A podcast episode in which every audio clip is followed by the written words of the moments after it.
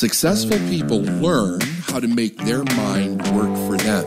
I'm David Nagel, and this is the Successful Mind Podcast.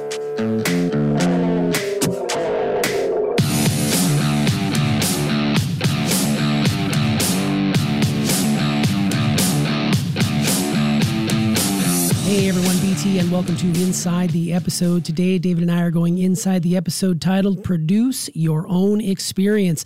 And it's been a while. So, first of all, welcome back to the studio, Yo, David. It's really here. good. It's good to be in here. You all out in YouTube land haven't seen us for a little over a month. We just finished wrapping David's amazing eight part Accelerate Your Income series. If you have not yet listened to that, I'd encourage you, after you listen to this one, go back and listen to that one again. It's available wherever you get your podcasts, eight parts, really powerful way for you to get rocking and rolling into quarter four. So, but it is good to be back in the studio. It feels so good to be here. How It is. It is fantastic. Yeah, it's good. Well, today we're talking about produce your own experience, and we'll just jump right in the episode itself. do it.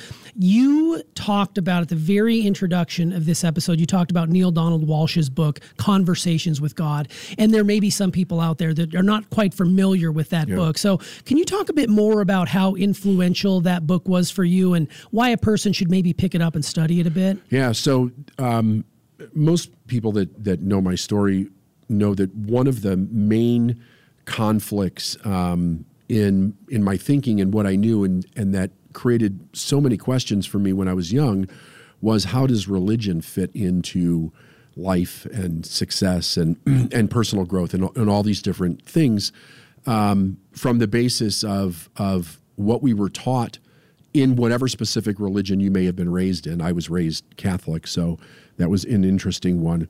But really, from everybody's per- perspective, you know, in their religion, I mean, there's there's questions that that come up in your mind, and there's a lot of conflicting information that are in those historical books, those sacred books, because I do think they're sacred books, and um, uh, in the people that that are in those religions, that are teachers in those religions. So when I when I approached those people when I was a child, um, learning from them because I was in I was in catechism CCD classes, you know, in order to do the sacraments, because like I said, I was I was raised Catholic. And I would I would be very curious about certain things that we were being taught because I didn't see how it fit in with um, you know secular ideology. Although I wouldn't have even known the word secular or ideology at the time, but that's what I was thinking. Like, how does this work? I don't understand this because it's not fitting the model of the world that I'm currently living in. Anyway, most of the time that I would ask those questions, number one, they were not received well. They were almost always received as a disruption um, they were they were many times the the answer would come back to me in the idea of whatever the Bible says is true, and the the the context in which I'm asking the question has no merit because what the Bible says is true or what Christ says is true. And they wouldn't even take into consideration the context in which I was asking about the information. And then sometimes they would address it from the perspective of not addressing it and just saying that you know there's there's um, uh, uh, many mysteries. Uh, you know, God is is a God of many mysteries, and there's just some things that God doesn't want us to know. Now, I wouldn't say that everything I've ever asked them they didn't give me an answer, but whenever I asked them something that was very difficult to explain based on what the Bible was saying or based on what the teaching was, as it pertained to how we were currently living our life those are the kinds of answers that i got. And i even got into trouble a few times because they were they were they they were trying to stop me from disrupting the class by asking provocative questions. And i was not trying to be provocative. I was seriously wanting answers to these questions. So when i was a kid i didn't get those answers. As i started to study and I started to really want to understand what I was taught and what other people are taught about religion. I went and I looked at the major religions around the world. I studied them to some degree so I could understand what other people knew and believed and why they believed those things.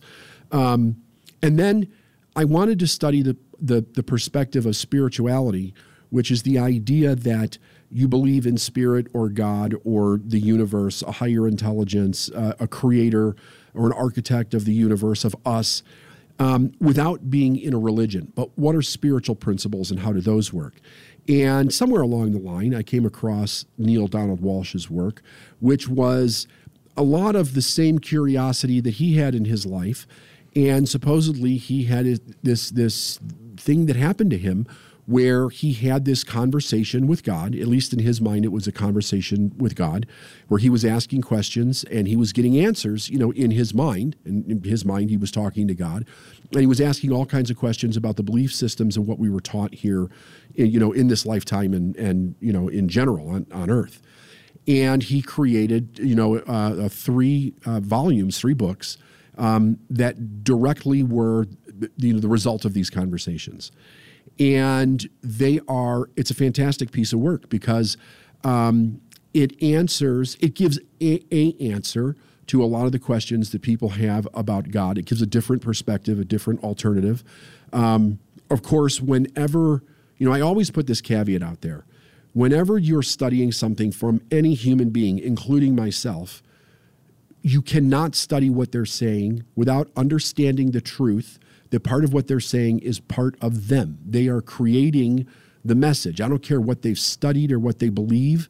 It is their interpretation of what it is that they've studied and believed. So you need to take that into consideration, right? And I take that into consideration with uh, Neale Donald Walsch's work. I think it's fantastic work, though. I happen to agree with just about everything that the, that that he says in those books. And the thing for me, because what I what I have come to like people ask me what do I believe as far as is religion or Christ or Buddha or Krishna or, or any of this stuff. Do you believe it's real? Well, it's an interesting question. Do I believe that it's real? Because to say that I believe that it's real without without having evidence that it's real other than here are books that say that it's real but th- those stories were created by human beings um, and human beings that we don't know. These these are very old, you know, scripts of information, right? Um, there's people all over the world teaching their perspective of these things. And it's very interesting because you can have a person take the Bible and they can teach doom and gloom from it, and people will believe it. And you can have a person teach you know love and peace and you can have a person teach prosperity. Like uh, whatever a person is coming from they can take one of these things and they can turn it into a belief system. We have that you know in the middle east. You know people have taken you know ancient texts and turned it into hate you know? I mean it's it's fascinating what what people can do with this stuff. So i think we have to be careful with the idea of what do we believe. Um, i think that there's a lot of truth in in in these manuscripts in in these books. I also think that there is a fair bit of nonsense in them or uh, information that does not pertain to how we're living today. Clearly, does not pertain to. Like I can't tell you how people lived then. The only way we have to know that is to to read, to learn, like what is written down in history. But then again, it's it's somebody's perspective of that, right? So you have to take all that into consideration the perspective that I come from, like I, I have, I was like, I need to believe something. I want to believe something. I really want to believe something. What am I going to believe in that seems to make sense for me with with how I'm understanding the world and the universe? And the one thing that seemed very apparent to me with everything that I was learning was that there was this idea that's right in front of all of us that is that we call life. It's life, right? So you can't deny that we're living, right? It's it's human beings are living, nature is living, it's life. And even in the universe, even if you don't call it life because it looks cold and desolate, um, it's moving. There's movement there, right? So it's fascinating. It, it's it's a real fascinating concept. So I decided that, look, what do we want to do in the essence of our lives? We want to live, and we want to live well, and we want to do the right things and we want to um, we want to be um, in a in a way where we're helping our fellow man. We're like we're we're we're we're not taking away from another person's life or experience, but we're actually benefiting other people in what we do. So I started to create the idea of more life. Like everything that I want to do and believe has to fit this idea of more life. Even with the perspective. Now, this actually does fit um, a religious concept, and it fits a scientific concept when it comes to death. Because the one thing, or one of the things that both religion and science agree on, is that there is no real death. It's all just a transference of energy, right? Energy is cons- consistently moving and changing, right? But it's it is there. There's uh, there's no creation, no, no death. It, it's just always here. So if you if you remove the idea of physical death and you come from the aspect of like everything is consistently changing. Energy is consistently changing but it's moving and it's alive and it's always moving from one form of life to another. Then the the kind of like the modus operandi of the universe or of god in, in at least what i'm choosing to believe is life. So then i asked a different question.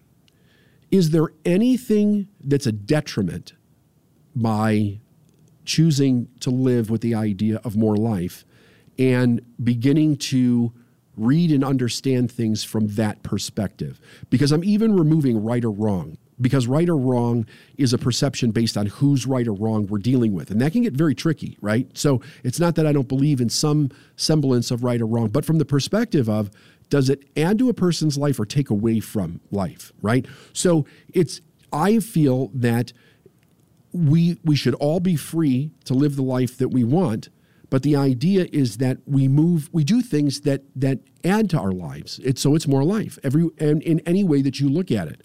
So when i when i really got into Neale donald walsch's, walsch's work it was a very fresh perspective on so many things that human beings have hangups on and whether it was god or his unconscious that was giving these answers um, for the most part, I haven't read read through those in quite a few years, but as I remember them, uh, almost everything in those books is with the idea of more life. There's nothing that takes away from life or the experience of people and the things that that we that we that we hold very dear to us.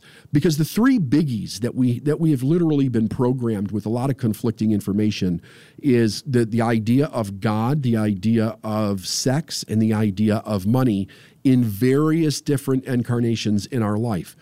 So instead of, I'm not going to go into that really deep because I could just talk for a week on all of that. But when you start to detangle the negative and the the the dangerous stuff that we've been taught around that and ask from a fresh perspective of how should we believe around these things according to more life, then what Walsch put in those books is a very fresh perspective. So I recommend that people read them if they're interested in getting a different perspective on either their spiritual beliefs or their religious beliefs. And remember, you're reading somebody else's work that they created.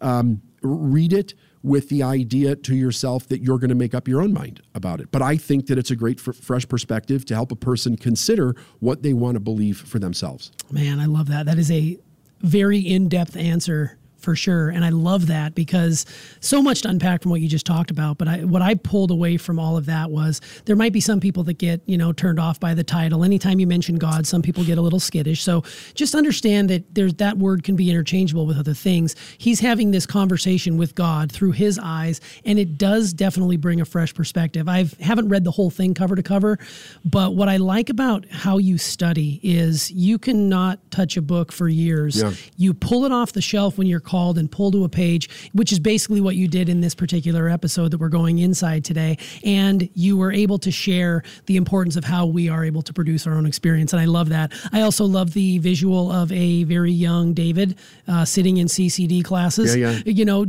just asking questions, mm. being that seeker that you continue to be to this day. And then me thinking through my experience in CCD and how many times I got kicked out of class for a variety of different reasons because I too grew up Catholic. So it brought up a whole bunch of different things. But the important part about all of that is that you can be influenced by a myriad of different things, but you also need to bring your perspective into it. Don't just take what was written and make it be the law. There's other things and sudden nuances that you can pull into it. So I think that's really cool. And I would encourage everybody to go out and take a look at this book. It really is. Uh, Neale Donald Walsch's material can be very impactful if you allow it to. So, well, let me let me just uh, add on to this for, for a second here. Um, so when I was when I was actually teaching this um, in the class that you're referring to, you know, one of the ideas is that I think we have to really ask ourselves why do we believe what we believe, And I know that just me saying that is a trigger for many people. However, um, if you don't ever ask that question, you are basically turning your entire life over to information that other people gave you, and you have no idea where they got the information or what their motive is to believe what it is that they believe. And chances are that they themselves are the product of somebody else giving them that information without them doing any thinking around it themselves. So, one of the biggest places that we experience this is people that are raised in a religious environment, right?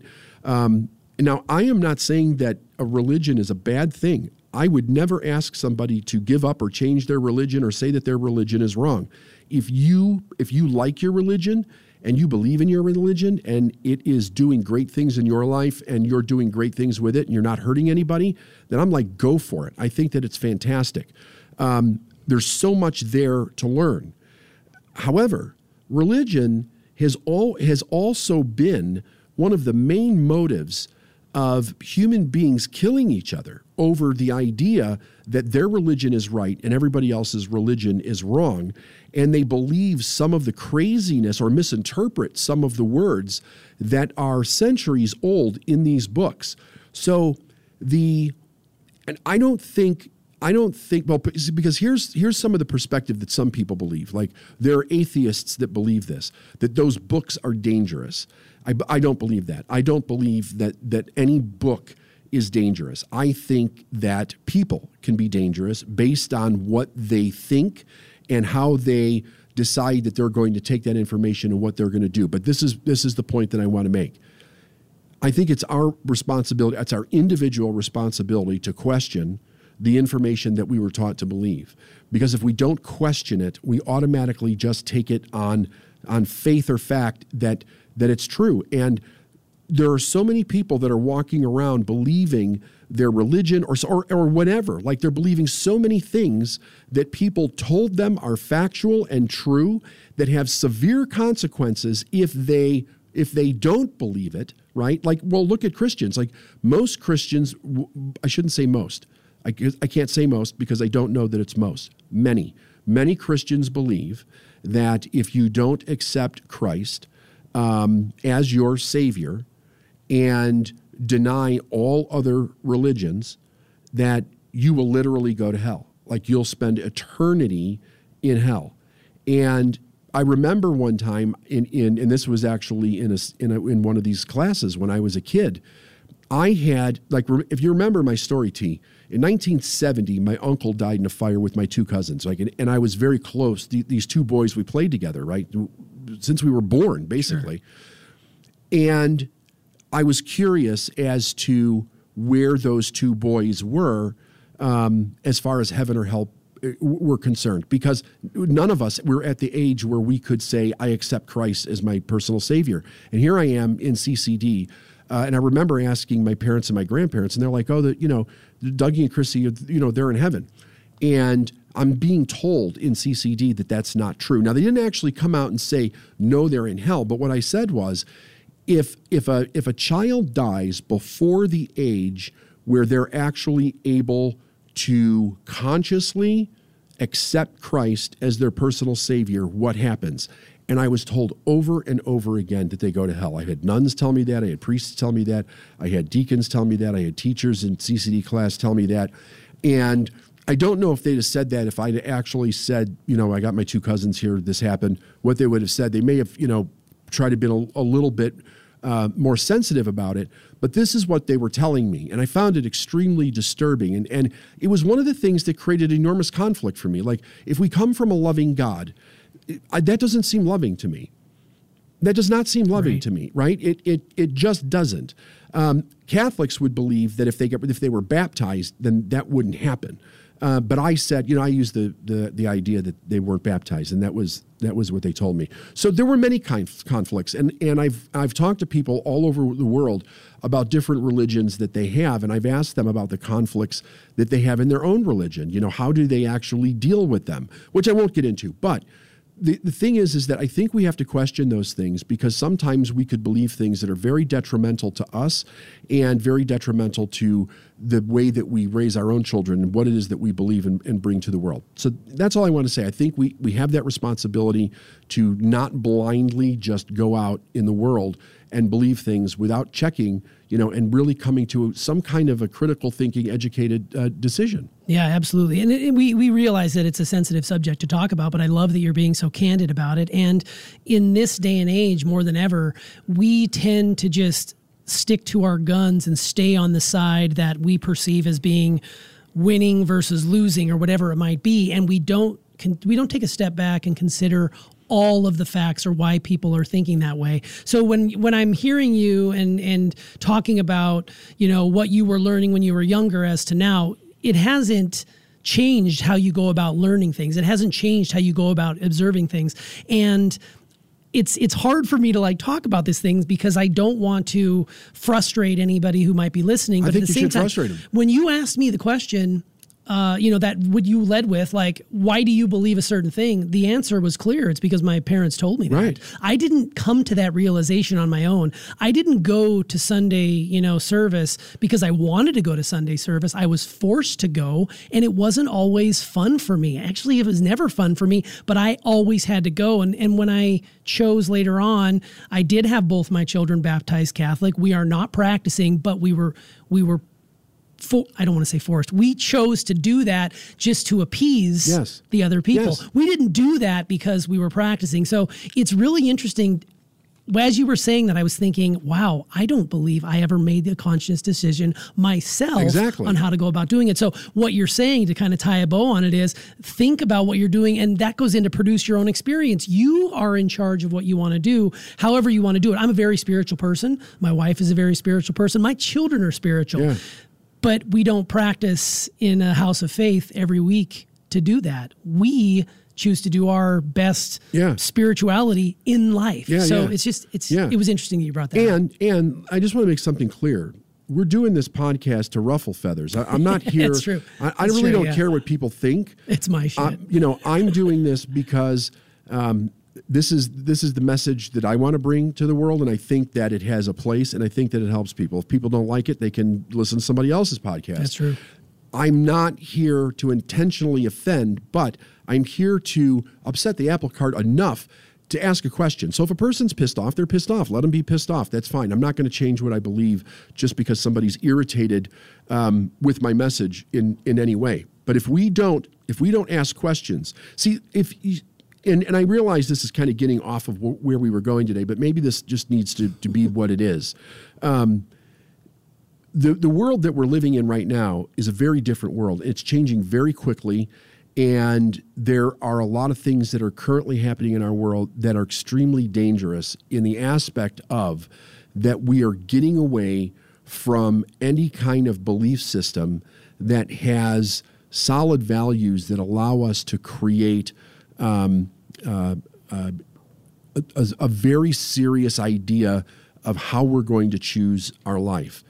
We're, we, we are living in an era where people want to take the idea of truth and values as a perspective of this is this is a value that we should use and kind of throw it to the wind and say um, there there is no real truth you know and there there you know everything is being constructed by a person's mind um, and it, it doesn't. There's no absolute thing about it. Well, the truth is the truth is both of those things. Yes, everything's being constructed by a person's mind because we have given all you know all of the different things in the world that we all believe and that we have created and all of that have been done by people.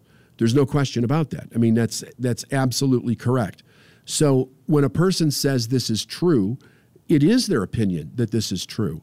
But if we don't live by what we what we currently call truths that allow everybody to live in some kind of harmony where we can we can create societies that can respect each other and love each other. They don't have to agree on everything, but they can come from a point of respecting where we're not doing the thing what we're doing today, which is if you believe something different to me today, the hell with you. You should be killed. We should take your money. You should not be able to work again. Like we're in a, we're in an extreme era that's ex- that's very dangerous because if it doesn't turn around, if we don't get some leadership to help turn it around to bring some balance into this, you know, it it has no choice but to end really really bad. So part of that problem is that we don't information is coming at us so fast um, and and it's changing so rapidly that we don't have enough time to really think about what we're experiencing and thinking about to create some context around it and to evaluate what, what we're experiencing and why we're thinking. Because as soon as it happens, we're flashed into something else again. And it's just one, um, you know, and, and, and right now there's like one tragedy after another. So people's minds are being really sucked into, you know, a lot of stuff that is extremely negative. So I think that it's very important that people really think about what they're experiencing, what they're doing, and we need to ask questions because if we stop asking questions, we will believe whatever we're told to believe, and that never ends well. Right, 100%. Yeah, I mean, everything you said just resonates so much and i'm sure people out there listening are feeling the same way. It's it's one of those situations where we've sort of lost our ability to connect over um, disagreement. Uh, nowadays a disagreement is it's cancel culture it's you no longer get to work here. We're cutting you loose because you had an opinion that wasn't with the status quo. And by you saying ask more questions, we're not talking about being divisive and we're not talking about being, you know, like in, in a huge heated argument where it ends with fists or whatever else horrible. It's more about this is my opinion. I'm entitled to it. This is your opinion. You're entitled to it. Let's kind of have a, a, a frank conversation about yeah. it and not try to win the other over, but at least put it out there that you don't always agree. Because a lot of times for me, I'll sit there and I will like nod my head in agreement, even though I don't agree. And I always hear you in the back of my head saying, you know, when you're when you're nodding like that, you are, you know, basically subconsciously agreeing with what they're saying, even though what they're saying is bullshit in your mind. You just don't have the balls to speak up and yeah. say it. So I think that we do need to be able to come together, have conversations, and be comfortable disagreeing. It's totally fine. But man, do you really need to have these conversations? Because if you don't and you start agreeing, like you said, who knows where we're going to be one month, 10 months, 10 years down the road. It's, yeah. it's really kind of interesting. Yeah. And, and stop walking around in the world thinking that um, you need to change other people because they did something that's triggering you. Like, get over yourself and grow up already. But, you know, in the people that are having those experiences defense, they're being raised in in a in a way where they don't have time to get some perspective on what they're how they're experiencing life, which is very different than than how you and I were raised. Sure. We had time things would happen, things would upset us, and we had time to process. We had time to ask questions. We had time to take information in uh, from parents or teachers or whatever to help us learn to cope with certain things. Today it's happening so fast, people are not getting a perspective. It's just like fuck you, you, you did this, fuck you, you know, you should die. Like I hope you burn and have a horrible death. And it and it's because they're upset, but they don't have the skills to know what to do with it. Yeah. That's a problem. That's yeah, a real problem. Totally. It's it's like you're up against a wall and you know you're trying to cope with this one thing and then another thing keeps pushing you up against that wall and more and more things are coming at such rapid a clip you can't clear out the one thing you were attempting to cope with and you just keep getting smothered and smothered and smothered to the point where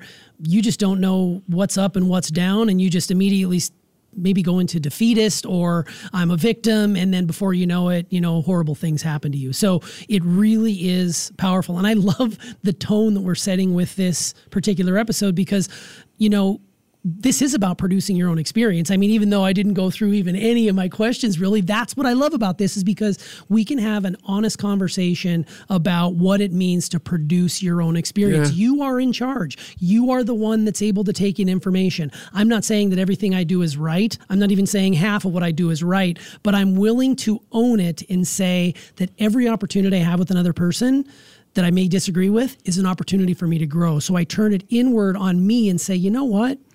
That's a really interesting point rather than saying, nope, I was right, you're wrong, let's move on. So I really think that this was perfect. Yeah, I think I love so. this. This I was perfect. Well, thank you again. This is great. Good to be back in the studio and thanks for coming inside. You bet.